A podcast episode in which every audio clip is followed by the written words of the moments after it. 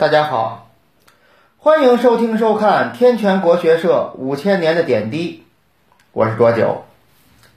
今儿跟您聊这位呀，这辈子比较倒霉，虽然也是出身名门，但是一直很落魄，郁郁不得志。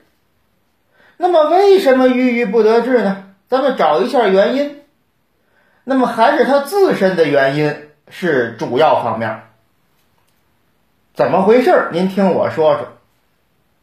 这位姓冯，叫冯衍，他的祖上是西汉的名臣冯野王。咱们曾经说过一期直面黑熊的美女，那位冯婕妤、冯媛，那他们都是一家子一系的。那么这个冯衍就生活在西汉末年、王莽新朝和。东汉初年，也算是跨了三朝。但是他成年的时候，就是王莽的新朝了。王莽呢，征辟他出来做官，冯衍没答应，没出来当这官。按说，如果这样，这在将来刘秀那儿，那就是加分项。您还记得我前面说那卓茂吗？就是因为王莽时期是坚决不担任实职，在刘秀那儿都树为标杆，给了这么好的待遇，何况是坚决不出来做官的冯衍呢？可是冯衍在东汉就一直哎伸不开腰，为什么？就因为这个人呢不道不正。您往下听，后来。这个王莽派手下的更始将军叫连丹进兵山东讨伐义军。连丹呢，请这个冯衍出山给他帮忙。按说当皇上的王莽征辟你出来做官，你都不干。这王莽手下的一个将军让你出来给他帮忙，你就别染这一水了，不是？不介，这回这冯衍。真的到这军队当中给连丹效力？你怎么想的？不知道是连丹刀架他脖子上了，还是他跟连丹有交情，或者就是这心思这会儿就变了，反正是不知道。那么冯衍这样，咱们前面说王莽也是个不道不正的，这连丹还没到战场呢，哎就。接到了王莽问责的圣旨，说你怎么回事？带兵出来这么长时间了，耗了这么多的钱粮，朕给你花了这么多的钱，你到现在一点战果都没有，你想的是什么？你要再这样，哎，不但你的官位保不住，小心你的命。连丹可害怕了。这时候冯衍倒是明白。冯衍呢，就跟这个谁呀，跟这个连丹说，说干脆你反了吧，这个皇上不值得一保了。没有，这连丹没有这个魄力，为了害怕王莽问责，就积极的行军，战机不到，当然以他的能力，可能也很难判断是不是。这个确实是一个好的战机，反正就是着急忙慌、很匆忙的指挥军队就去攻打义军，不出所料的战死了，战死了，军队也完了，冯衍也回不去了，回不去家了，只能在这河东地区流亡，就是山西地区啊，山西东部地区大概是。那么后来王莽倒了，王莽倒了之后是更始帝先啊当了皇帝，派他手下的这叫鲍勇。鲍勇当时啊被更始帝派出来平定河东这一带，就是北方的并州啊，整个黄河河套这一块儿。冯衍觉得得着机会，就去找这个鲍勇，跟他说呀。就您现在管理这个地方，一是富庶，二是险要，三是地理位置重要，好多人都盯着，很容易受到攻击，所以您就必须充分任用有才能的人，才能把这块地方守住。这冯衍也有点自荐的意思，鲍勇呢也叫闻弦歌而知雅意，就封这个冯衍为立汉将军，领郎孟县长。这郎孟县令啊，县令啊是遥领。什么叫遥领？就是不到当地去上班至少当时啊，先不到当地去上班先在这个太原。先帮这个上党太守叫田毅，帮他呀组织军备生产，开展生产建设，就是既打粮食又造军械，干这个活。那么很快，更始帝就不成了。刘秀派这个宗正刘延攻打天井关，天井关是田毅在这儿防守，田毅一是手谕得法。二是这个天井关地势险要，这刘岩顿兵于坚城之下，打不下来了。但是田毅呢，不知道是有意的，还是说就是疏忽，他呢离开了关城，要去接自己的老婆孩子、老娘和弟弟，半道就让刘岩给抓住了。这田毅思维比较灵活。而且知道更始帝已经大势已去，就立刻反正投降了。回过来就来劝降鲍勇和冯衍。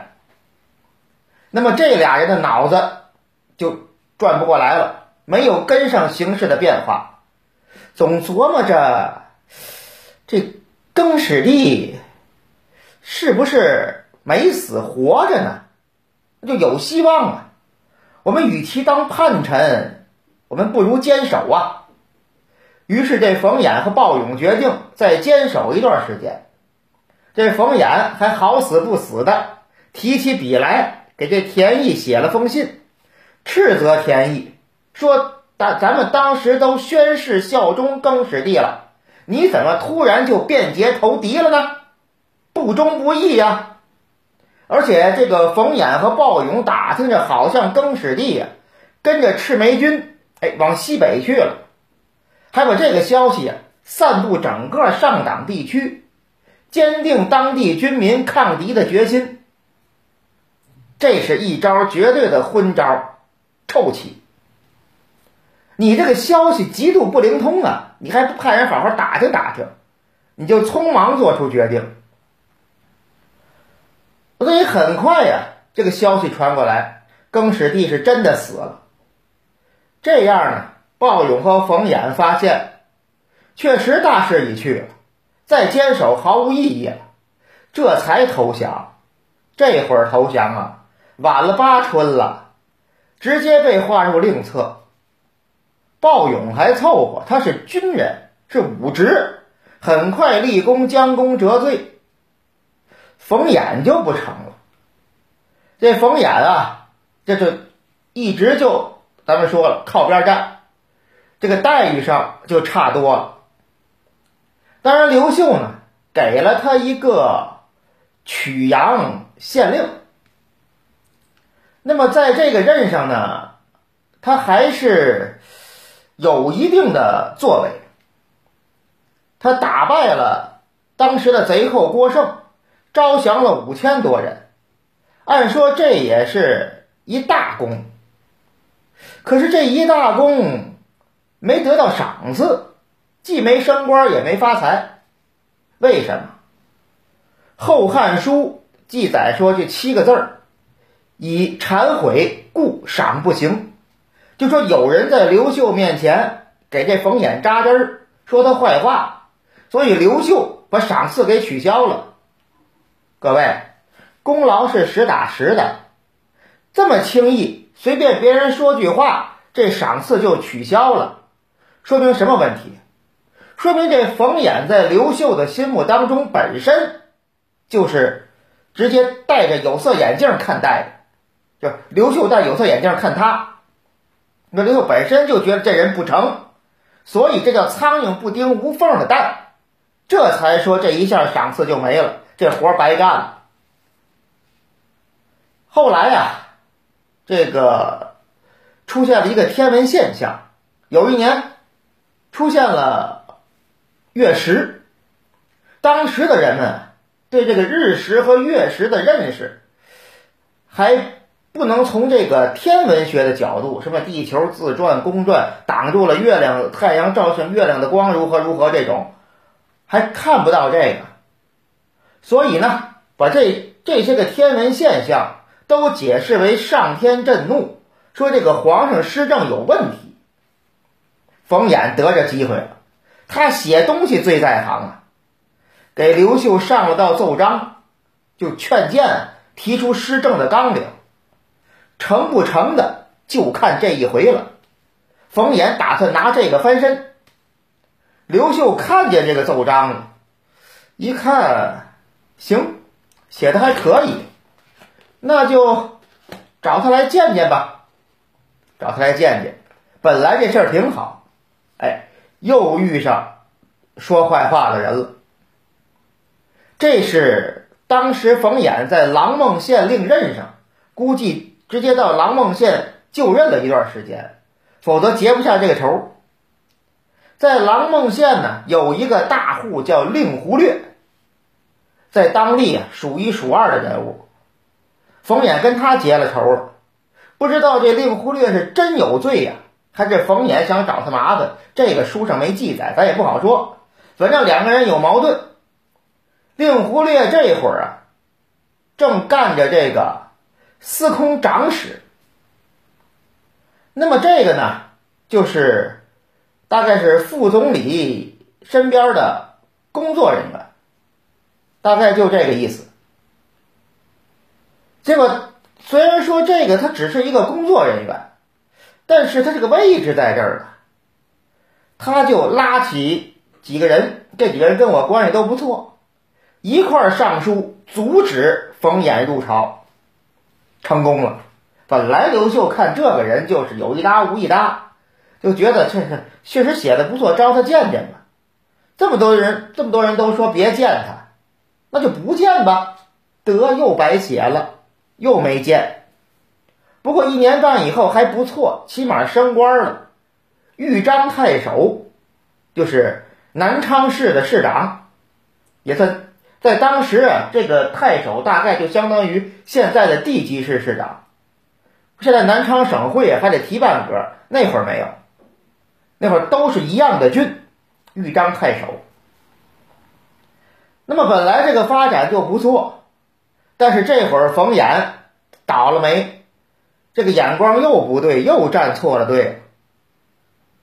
那么当时啊，有这个后禅侯后禅尉，这个谁呀？殷兴，新阳侯殷咎，这俩人都是殷皇后的兄弟，算是外戚，在当时来说，他们听说冯衍的名声，就有意的和冯衍结交。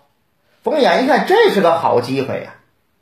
这个将来我在朝中就有人脉了，都知道殷皇后和皇上感情好，这俩是殷皇后的小舅子，这个我要搭上关系，这以后我就翻身了。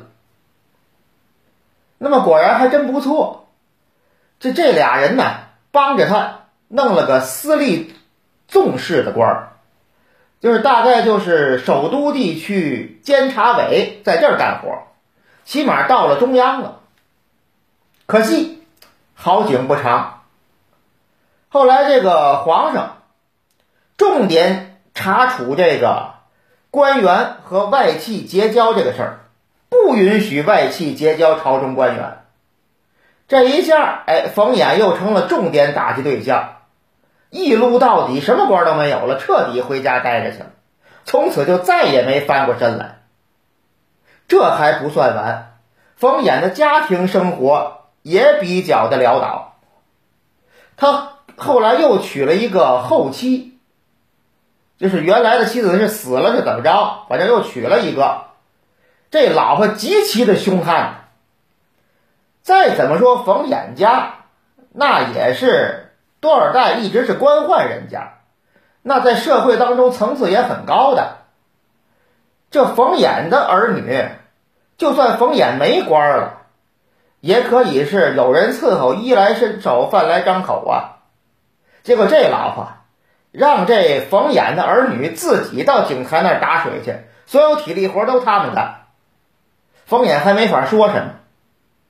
更要命的是，冯衍老了之后，居然让这老婆给轰出家门，最后是穷困潦倒，落魄而终，快成个笑话了。